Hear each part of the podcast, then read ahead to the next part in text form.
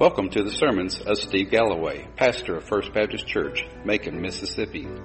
Let us join together and study God's Word and apply it to our hearts so that we may learn His truths and live faithful, obedient lives. May God bless our time together. Let me invite you to turn your Bibles to John chapter 11 verses 37 through 45. It's where we left off last week. John chapter 11 verses 37 through 45. Follow along as I read this. But some of them said, Could not this man who opened the eyes of the blind have kept this man also from dying? So Jesus, again being deeply moved within, came to the tomb.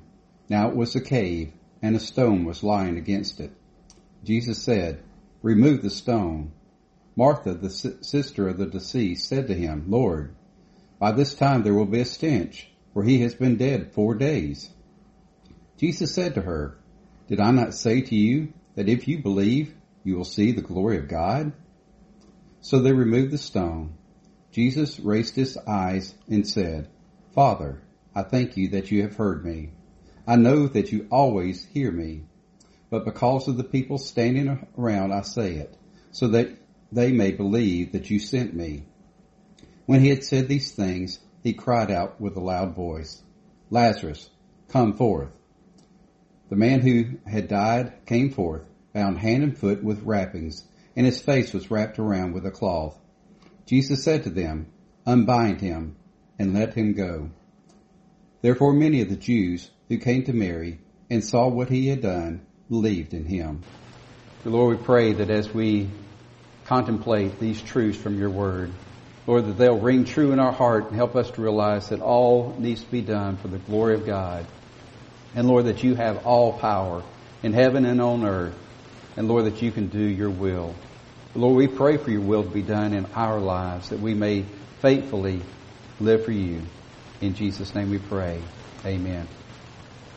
Why did Jesus raise Lazarus from the dead and only maybe a couple others that we have recorded in, in the scriptures? And and we don't know how many people he actually healed, but it wasn't everybody that he came in contact with. Why was Jesus selective in what he did? Well, that's a good question. We don't know. But there is a reason behind it. If Jesus raised everybody from the dead, if he healed everybody of their sickness, he would have really gained so much popularity. Everybody would have been flocking towards him and he would have gained all the glory.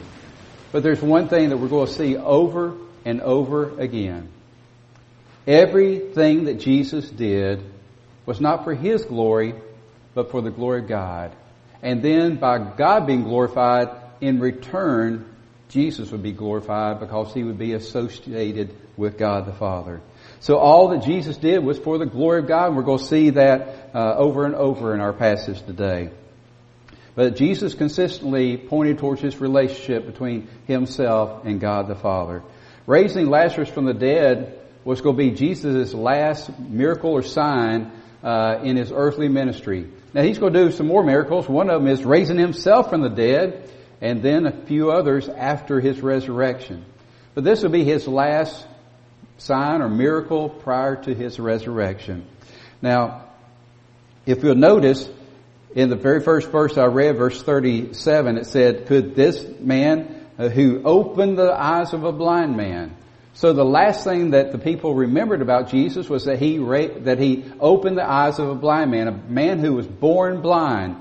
That was pretty spectacular because nobody had ever healed a blind man who had been born blind. That's the first time in all recorded history that a born blind man had, re, had gained sight. Not regained because he never had it but he was given his sight. So that was still the talk of the town. That was still the last thing on the people's minds. So I believe that by Jesus raising Lazarus from the dead, not only just raising him from the dead, but raising him after being in the tomb for four days, that's going to be the last thing on people's minds. I believe it's going to help the, his followers to truly believe in his power to raise himself from the dead. So it won't be that far of a, of a, of a understanding of what the power of Jesus Christ truly is. But here's the end goal. Everything Jesus did was for the glory of God. Now verse 37 shows the doubt of the people. And let's be honest, we all have doubts about Jesus, about God sometimes. We wonder why He doesn't always answer our prayers even when we assume that they are good prayers, that they should be answered. We believe that it would be right for God to answer our prayers the way we have it planned out. Well, that's kind of what Mary and Martha had gone through. They both said in last week's passage, Lord, if you had only been here, Lazarus, our brother, would not have died. Both of them said that. We look at that and we don't know exactly what their expressions were. Was it doubt? Was it frustration that Jesus had not come when they wanted him to come? Or was it just belief that he truly had the power, but for whatever reason he chose not to. What we do know is that Jesus truly had the power. Jesus had the power to, to heal. He had given uh, restoration to lepers. He had given sight to the blind. He had given hearing to the deaf. He had actually raised two other people from the dead, but both of them were still, prior to being entombed, uh, uh, a widow's son and uh, Jairus' uh, daughter were both raised, but they, they were still laid out. They were just you know, in the process of being buried. So if you remember what I shared last week, the Jews had this traditional thought that the spirit or the soul remained around the body for up to about three days, believing that the body could be resuscitated. So, so in those situations, people did not see it as, as big of a miracle as it would be for Lazarus, who had been in the tomb for four days, we know that after four days in that kind of environment, his body would have started to decay. And we know that from what Martha says in just a minute. So they're doubting why, why, why didn't Jesus come? Why didn't Jesus heal him from afar like he had done before with the centurion's uh, child? We know that Jesus could do it, but why didn't he do it? That's the same doubt we have a lot. Jesus, why didn't you heal my loved one? When you had the power to do it, when you knew it was my heart's desire to see that. Or Lord, I was in a situation and you didn't answer the prayer the way I thought you could. I know you had the power to. Don't we struggle with doubt as well? We all do. Let's be honest about it. But look at verse 38. Jesus is groaning. Verse 38 says, So Jesus again being deeply moved within. Now last week we had something very similar to this. I said this is Jesus have a inner groaning. And we kind of related that to what the Spirit does when, when we pray and we don't even know how to pray. It says that the Spirit Himself groans with utterances that we cannot even understand for us on our behalf. Why would Jesus be moved in His Spirit at this point? It wasn't because Lazarus was dead. He knew already, he had known for, for several days that he was going to raise Lazarus from the dead. It wasn't grieving over the death of Lazarus. Jesus groans because of the evidence of sin. He already knew that some would believe in him because of this sign and miracle, but he also knew that there would be many who would not believe. It's amazing that Jesus could raise a man who'd been in the tomb for four days and still people would not believe that he is who he says he is. See, Jesus hates the enemy. The enemy is Satan. Satan is the ruler of death. He's the one who wants people to die eternally. He does not want anybody to receive salvation and eternal life. And so Jesus is constantly seeing the evidence of sin. Death. And so that's why Jesus is groaning. He knows that Lazarus will rise again, but Lazarus is going to die again. He will, he will go back to that physical death. But Lazarus, when he rises, is not going to be spiritually alive. He's just going to be physically alive. We too ought to groan looking at the sin around us and the multitudes around us that will die a second death. They will die without Christ they will die an eternal death. So we too need to pray for the lost around us. We need to show them the glory of God so that they too can experience eternal life. Then Jesus is questioned by Martha. Now, Martha not this Martha, but the Martha in the Bible, has a, a lot of conflict. If you remember earlier, Martha was, uh, Mary was at the feet of Jesus and Martha was busy doing the housework, making preparations, and she kind of fussed at Jesus for not making Mary come and help her. And Jesus said, Martha, you're so busy with so many things. Mary has chosen what is best. That's why she's at my feet. But then, last week, we see a wonderful portrayal of Martha. She gave one of the most powerful confessions of faith in Jesus that you can find in the Bible. Now, what we see here is not Martha saying, No, Jesus, no, I don't want you to do this. But Martha and Mary both were really not expecting Jesus to raise Lazarus from the dead. If they did, they would have expected him to come immediately, even though Lazarus would have already been dead, and raised him immediately. But because Jesus waited the extra two days, because of the travel time, it had been four days.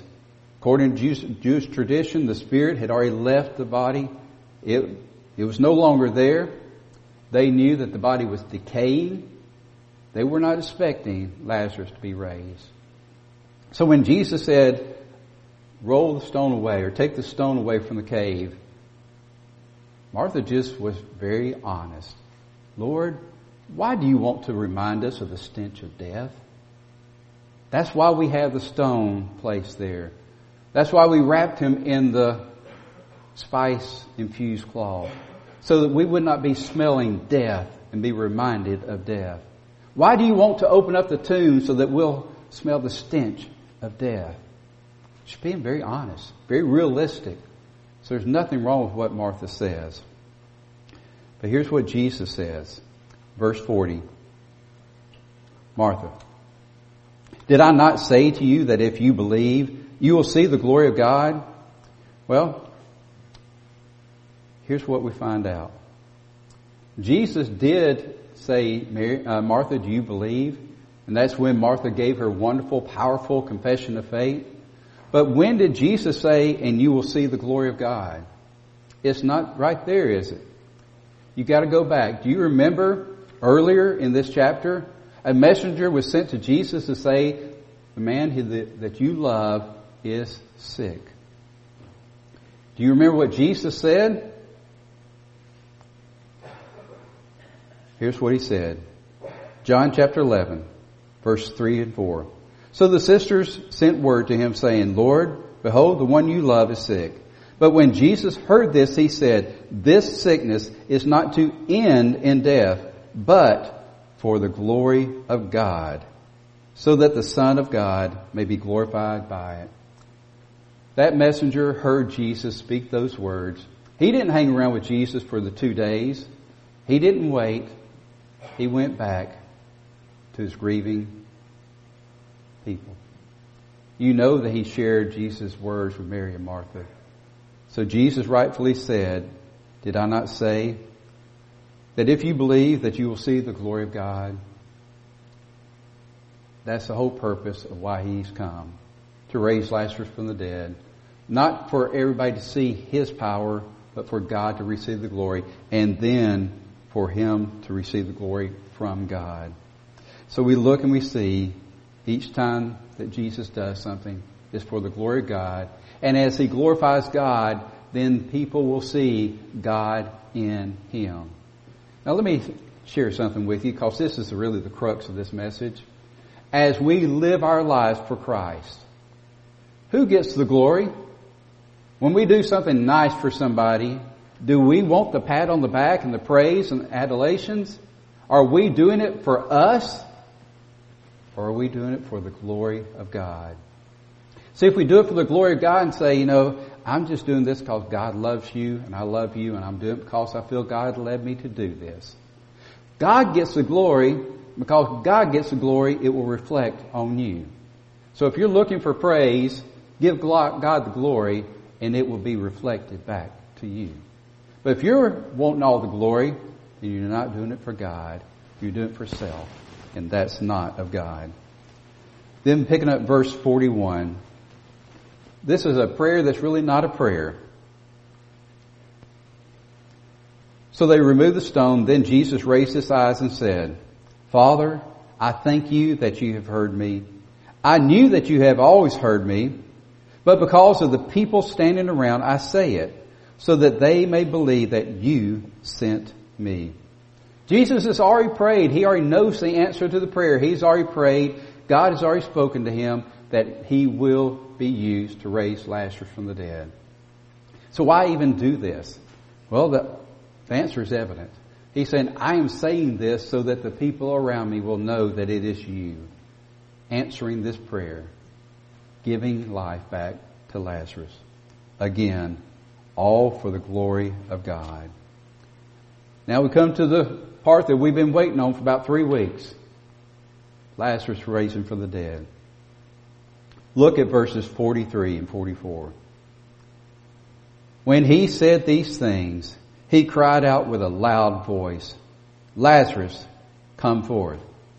The man who had died came forth, bound hand and foot with wrappings, and his face was wrapped around with a cloth.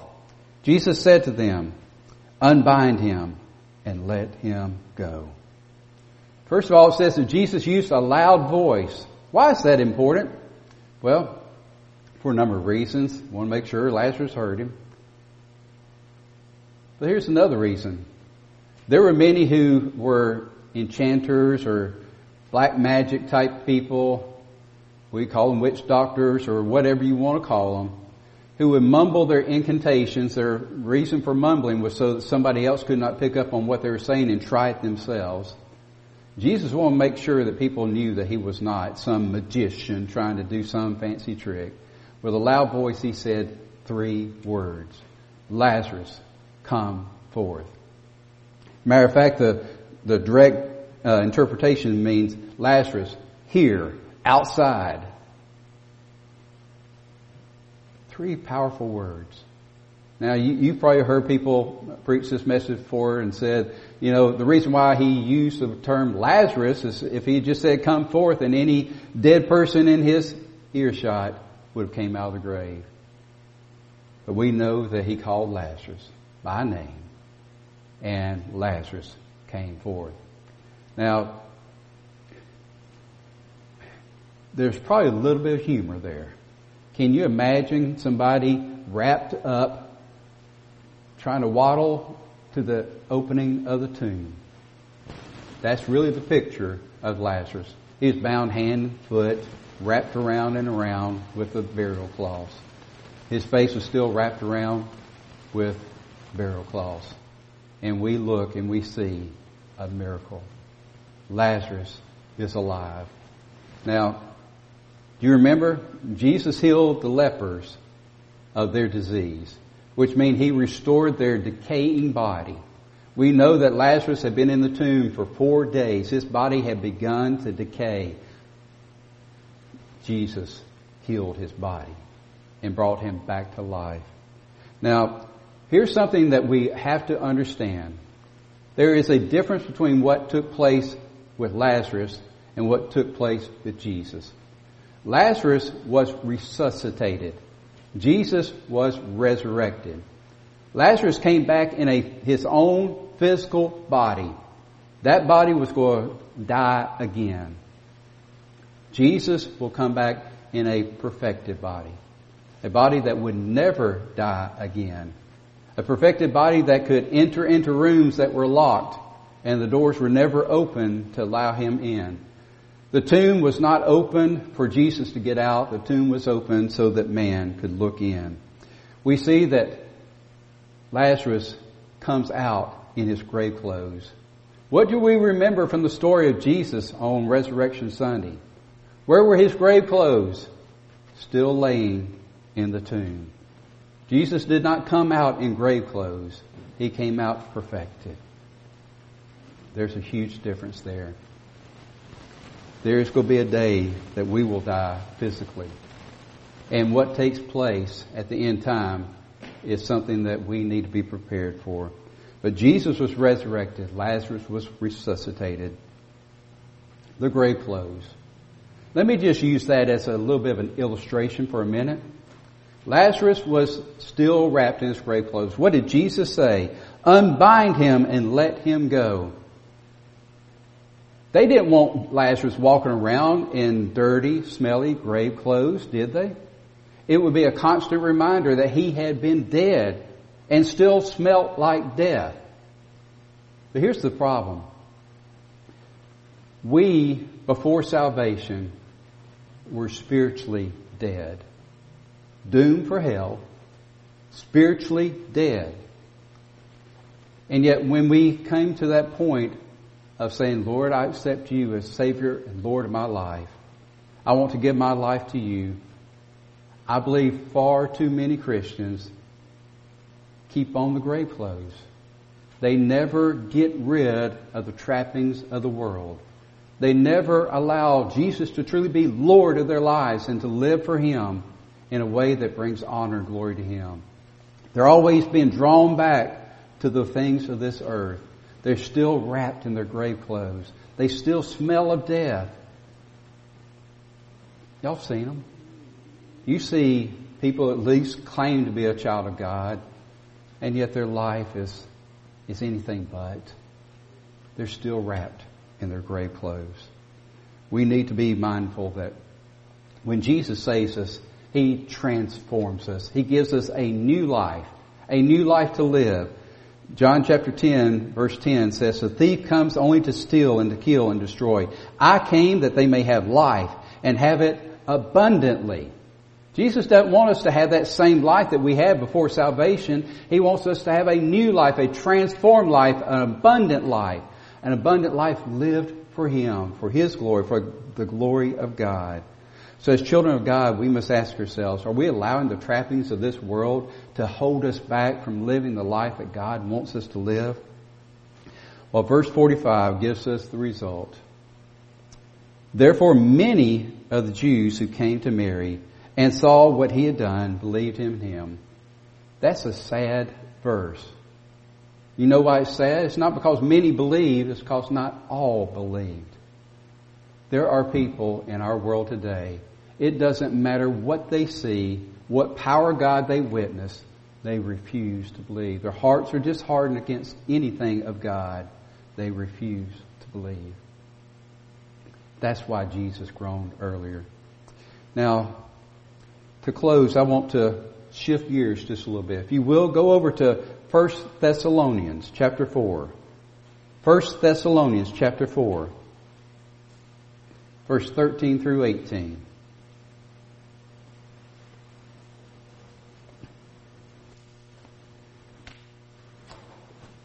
1 Thessalonians chapter 4 verses 13 through 18. This is what happens when we've died in the end time. But we do not want you to be uninformed, brethren, about those who are asleep or dead, so that you will not grieve as do the rest who have no hope. For if we believe that Jesus died and rose again, even so God will bring him, bring with him those who have fallen asleep in Jesus.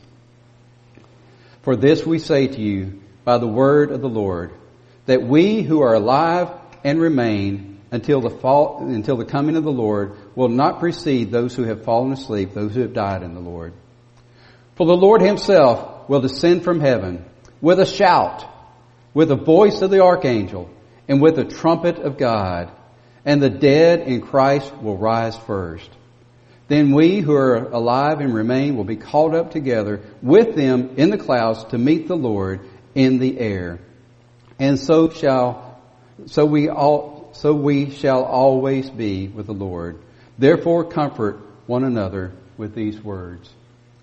Now folks, if you're a child of God, chances are we're all going to die before the Lord comes again.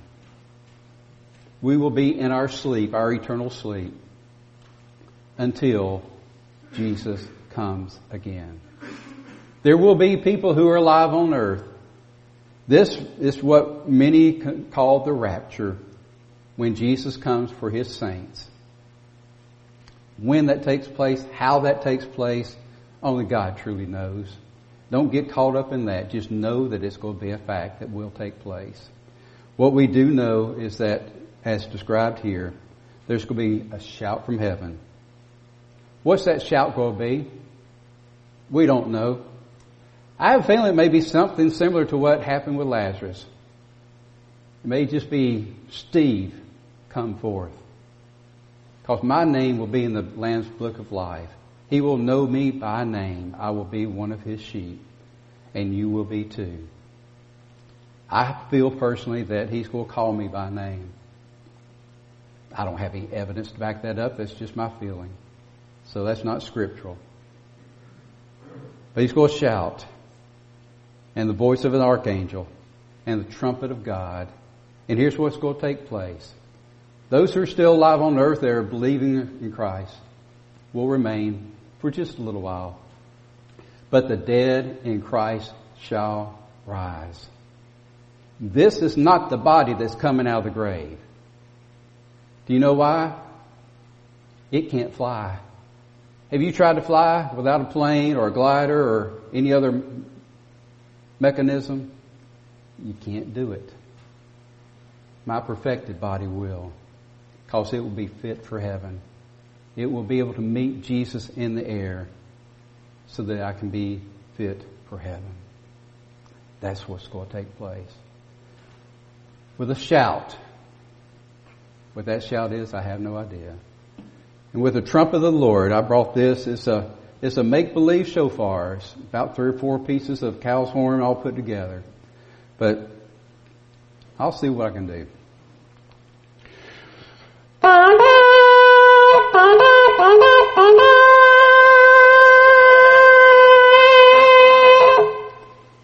I don't know if that's what we'll hear or not. Maybe. Maybe not. Are you ready? Sorry. Are you ready? Once we breathe our last breath, there is no more chance. We have to know now that we belong to Him. So that when that last day comes and He shouts and the trumpet of the Lord is played, we will rise to be with Him for all of eternity. For the glory of God, we live. Not for our own glory, but for His. I pray that you know Jesus in such a way that there is no doubt that when you fall asleep for that last time, which Jesus finally said, He's dead. It doesn't matter how long you stay in the tomb, a grave, or wherever your remains are, one day there's going to be a great shout and the trumpet of the Lord, and we will rise to be with Him for all of eternity. That's what I'm looking for. Let's bow together in prayer.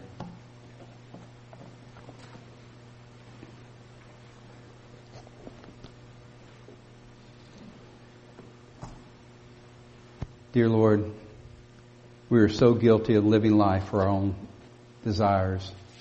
Lord, we love the attention of others. We love the praise of others. We love it when somebody else calls our name and praises us for what we've done. Lord, that doesn't give you any glory. Lord, that's just self-centeredness, pride. Lord, Jesus lived his entire life pointing others to the fact that he belonged to you, that you were God the Father, that he could do nothing unless you were the one who showed him what to do. Lord, all glory must go to you. And Lord, as we give you the glory, then the glory will be reflected back to us. Lord, that's how it was with Jesus. When he gave you the glory, then he received your glory. Lord, may we live our lives transformed by the power of the Spirit that lives within us, allowing you to receive glory and honor. May we live in such a way that we don't just live life, but we live life abundantly. A transformed life that is totally different than how we once lived. A life that lives for you. Lord, as we live that life, may we share that love, the love of Christ a love so great that he died for our sins and rose from the dead to give us salvation and eternal life. May we share that wonderful gift with all those around who have no hope. Lord, when that day comes, when the shout comes from heaven and the trumpet of the Lord is sounded, Lord, I pray that they will not remain in eternal death, but that the hard, hardened hearts will be broken and that they will hear the truth. And Lord, that they will surrender to your love, to your gift of salvation and eternal life. Or may we be used by you to share this wonderful gift to others. In Jesus' name we pray. Amen.